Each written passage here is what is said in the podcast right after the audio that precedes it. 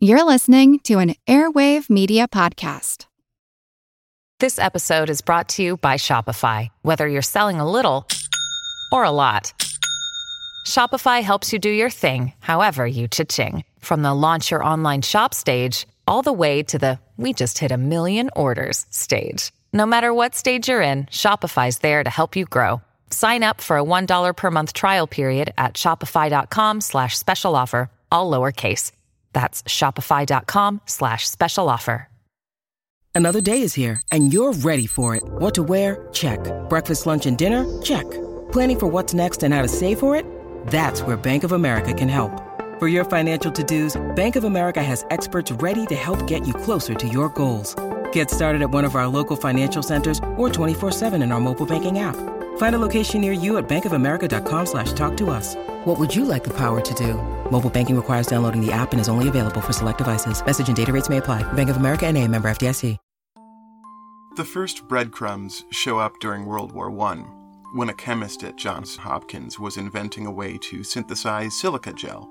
Today, you probably know it as those little paper packets you're not supposed to eat from the pockets of your new clothes.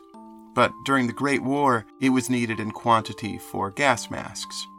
In his experiments with the synthesized material, Walter Patrick noticed that sometimes, when he used silica gel to soak up water, a small amount of it would resist being absorbed. A few more crumbs over the next couple of decades. An American grad student in the 20s writes a dissertation on water that is adverse to evaporating when placed in tiny, thin, long crystal vials or capillary tubes. Then, a researcher in the USSR finds a similar phenomenon in the late 40s. Blips. Curiosities.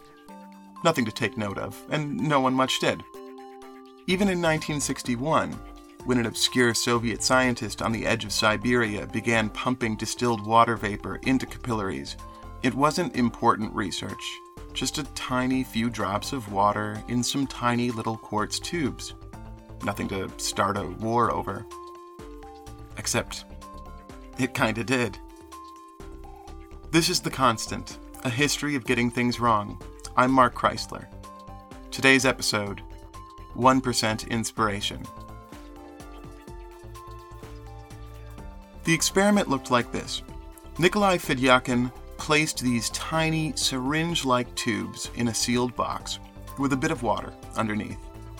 Then he pumped the air pressure out of the box, causing the water to evaporate and the vapor to condense back into liquid water in the tubes. But when he pulled the tubes out and put them under his microscope, he noticed something strange. At the ends of the tubes was something, well, something like water, but not? It was thick and sticky like maple syrup, and it didn't freeze or boil like water. It stayed liquid down to negative 50 centigrade, didn't boil at less than 400. And even when it eventually froze, it didn't behave like water. It contracted instead of expanding, became almost crystalline. What was this stuff?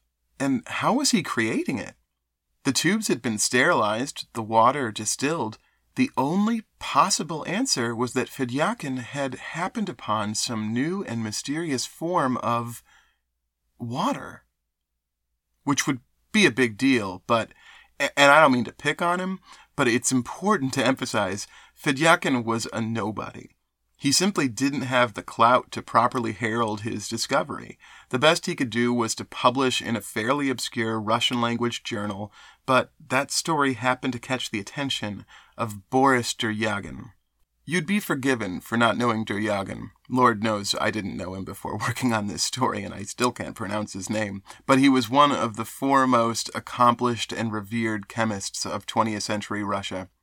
When Duryagin read Fedyakin's work, he rushed his obscure colleague to Moscow and usurped his work. Basically, Duryagin had the reach and expertise to do what Fedyakin couldn't, and Fedyakin didn't even have the power to register a complaint as Duryagin sidled his way into full credit for the discovery of this new super substance. It was in 1966 that Duryagin announced said discovery at England's Faraday Society. The next year, he presented similar results in New Hampshire. The Brits and Americans were initially skeptical. After all, what were the odds that water, one of the most abundant and studied substances on Earth, would hold a secret so long and then give it up so easily? They laughed at the Russian, if uneasily, but some couldn't help but admit that the experiment seemed solid at first glance. Dryagan detailed for the world how he was farming this new substance, which he was doing in far greater quantities than the cast off Fedyakin had managed, and a couple of Western researchers were curious enough to say, What the hell? and give the method a shot, if only to confirm that Russian science was full of inferior crackpots, that even the great Boris Dryagan had lost his mind. But that isn't what they found. Both the American and British teams set up their first round of experiments. They sanitized their quartz capillary tubes, forced condensed water vapor through them, and waited for 18 hours. When they came back, there it was. On the edges of the tubes, this strange, syrupy, super stable water, which had been called anomalous water or offspring water, until the Americans stepped in, as Americans are wont to do with better marketing, and thus Polywater was born. And man, was it a hit!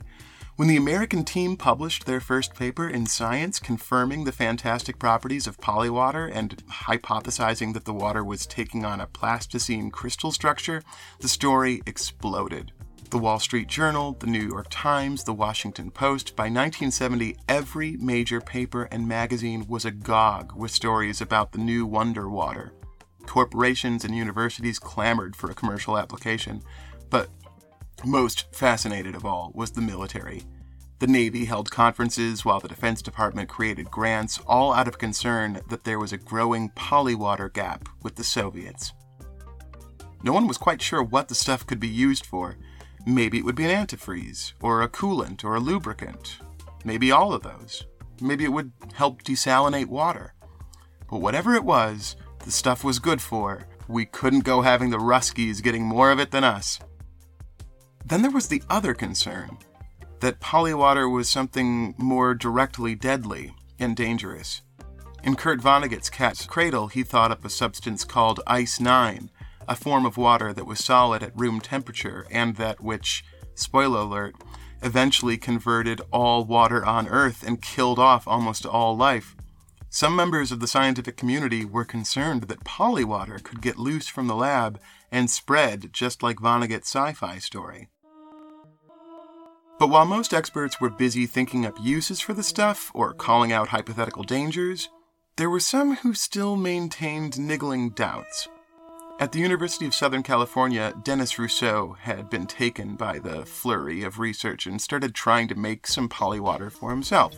He particularly wanted to try to settle one still open question about polywater its spectrographic signature. The major players in polywater, Dryagan in Russia, as well as the British team in London and an American one, had all attempted to figure out exactly what polywater was via Raman spectroscopy, uh, shooting a laser into a sample and measuring the spectrum of light it emitted. Every substance has a unique signature, and the results from the three teams had been inconsistent. The Brits said it was the same signature as regular old water, while the Russians and Americans showed a unique, uncatalogued substance. Indeed, Rousseau confirmed this. Whatever polywater was, it wasn't something they had a spectrum signature for. But he didn't stop there. Rousseau ran analysis for contaminants and found some odd stuff in the polywater sodium, calcium, potassium, chlorine. But where were these contaminants coming from? All the tubes were sanitized, all the water distilled. Was he doing something wrong? Was everyone? He couldn't work it out. And then, during an intense game of handball, Rousseau had his eureka moment. He took off his sopping t shirt, wrung it out into a container, and ran the container to his lab, shot his argon laser at it, took a look at the light emission, and there it was the same signature. Polywater was miraculous, concentrated, ordinary scientist sweat.